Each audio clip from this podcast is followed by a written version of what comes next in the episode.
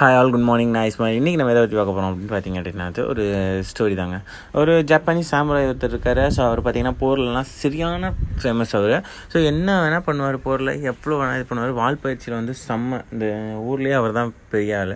So போர் முடிச்சு வீட்டுக்கு வர்றாரு. வீட்டுக்கு வந்துட்டு ரெஸ்ட் எடுக்கலாம் ரெஸ்ட் எடுக்கும்போது ஒரு எலி வந்துட்டு அவனை சுற்றி சுற்றி வந்துட்டுருக்கு. இவனுக்கு செம்ம டென்ஷன் ஆகிது சரி வாழை தூக்கி கரெக்டாக அந்த எலி மேலே போடுறான். வால் தப்பிச்சிச்சு அந்த எலி. இது வரைக்கும் அவன் குறி தப்புனதே இல்லை பட் இப்போ தப்பிச்சிருச்சு. ஸோ இன்னொரு இடத்துக்கு போகிறான் தப்பிச்சிருச்சு. இன்னொரு இடத்துக்கு போகிறான் தப்பிச்சிருச்சு. உடனே வந்து அவனுக்கு ரொம்ப கஷ்டமாக போச்சு. ஐயோ கஷ்டத்தை விட பயமாக போயிடுச்சு. என்னடா நம்ம வால் பயிற்சி பண்ணுறோம் நம்மளால் ஒரு எலியை கூட கொல்ல முடியலையேன்னு சொல்லிட்டு. உடனே அவன் ஒய்ஃபை சொல்கிறாங்க ஒய்ஃப் ஒய்ஃப் எனக்கு நான் இப்படி பண்ணேன் இப்படி நடந்துச்சு அப்படின்னு சொன்னோன்னே ஏங்க அதுக்கு எதுக்குங்க வாழால் எதுங்க தூக்கி போட்டிங்க? அதுக்கு நீங்கள் ஒரு பூனையை வாங்கி வச்சுருந்தீங்கன்னா முடிஞ்சிருக்கும்லன்னு சொன்னோன்னே இவன் என்ன பண்ணுறான் அப்படின்னா போயிட்டு ராஜா ஒரு அரண்மனை பூனை ஏற்றுறோம் அரண்மனையில் வந்துட்டு ஒரு செம்ம ஸ்ட்ராங்கான பூனை இருக்குது அது வந்து செம்ம பேர் வாங்கின பூனை.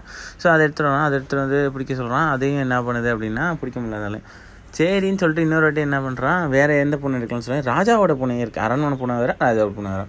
அரண்மனை பூனை போயிடுச்சு. இப்போ ராஜாவோட பூனையை எடுத்துகிறான் அதுவும் என்ன ஆச்சு தப்பிக்க முடியல. உடனே அதுகிட்டே கேட்குறான் என்னங்க? உங்களை ரெண்டு பேராக கூட்டு வந்தேன். உங்கள் ரெண்டு பேரால பிடிக்க முடியலையே. என்ன தான் பண்ணுறது இதுக்கு சொல்யூஷன் அப்படின்னோடனே சாதா பூனை எடுத்து கொடுங்க அப்படின்னு.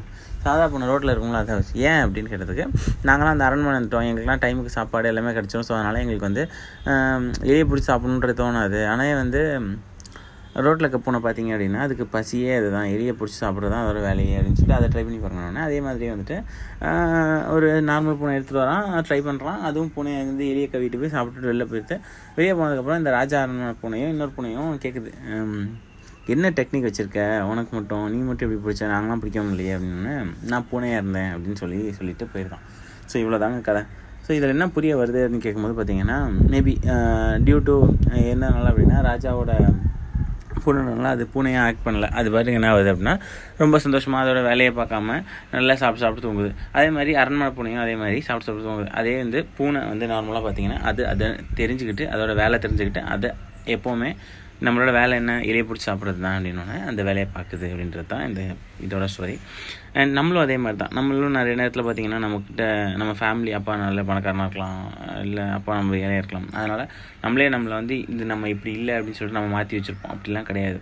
நீங்கள் நீங்களாக இருந்தால் தான் உங்களுக்கு பெருமை. நீங்கள் வேறு யார் மாதிரியும் ட்ரான்ஸ்ஃபார்ம் ஆக தேவையே இல்லை so be yourself be yourself thank you